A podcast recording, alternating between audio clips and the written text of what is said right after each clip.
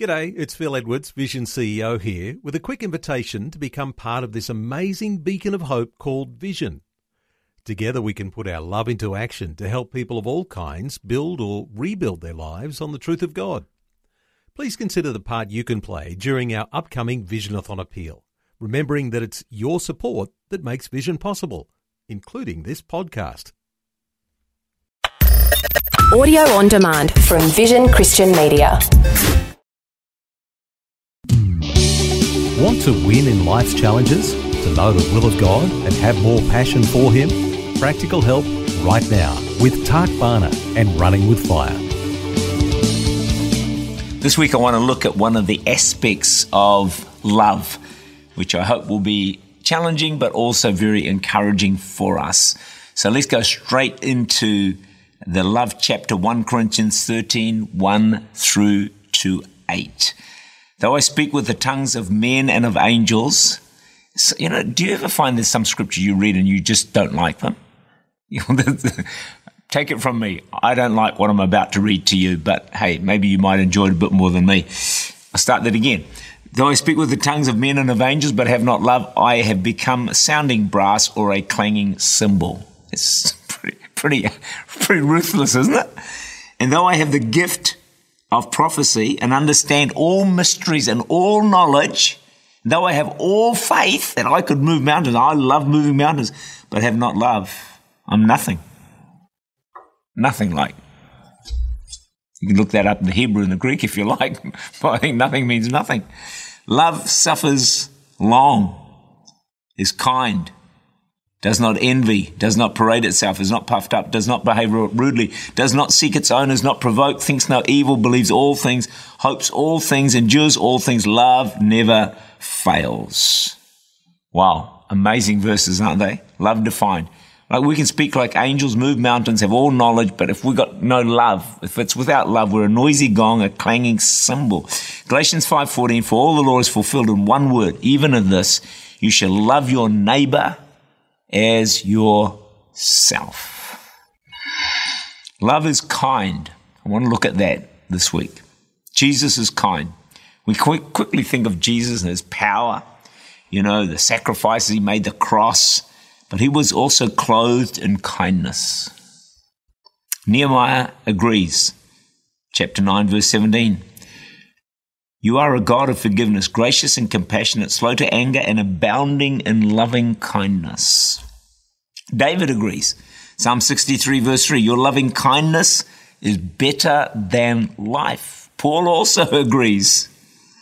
Titus 3 4 The kindness and the love of God our Savior toward man.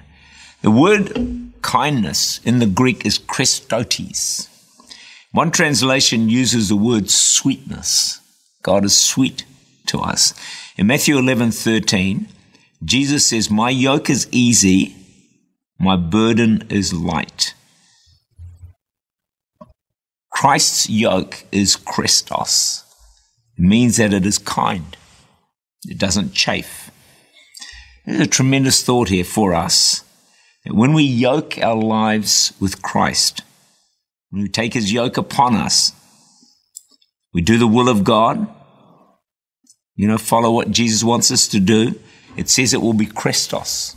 It will be soft, kind, not abrasive.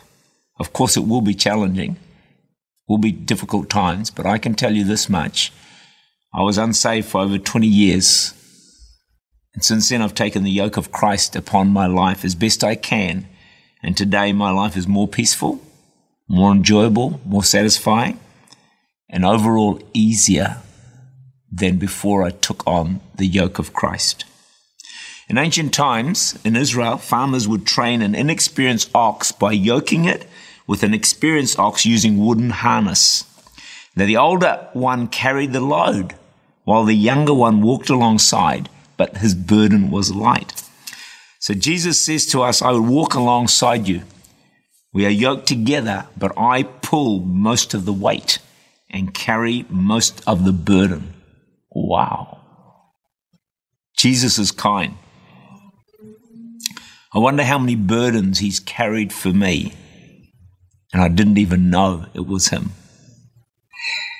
Do you ever look back over your life like I do and you see a season of time and you think, how on earth did I get through that?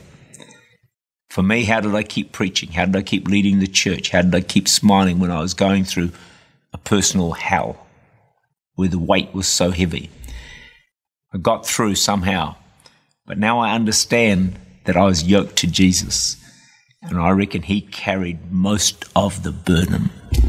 So even though the burden was still heavy on me, without it being yoked to Christ, I think it may well have crushed me and some of the things you've been may well have crushed you as well. Jesus is kind. Yoke yourself with him. Let him carry the bulk of the weight and burden. Tak Bhana is the Senior Pastor of Church Unlimited in Auckland, New Zealand. For more information, to make contact, or to listen again, look for Running with Fire at our website vision.org.au.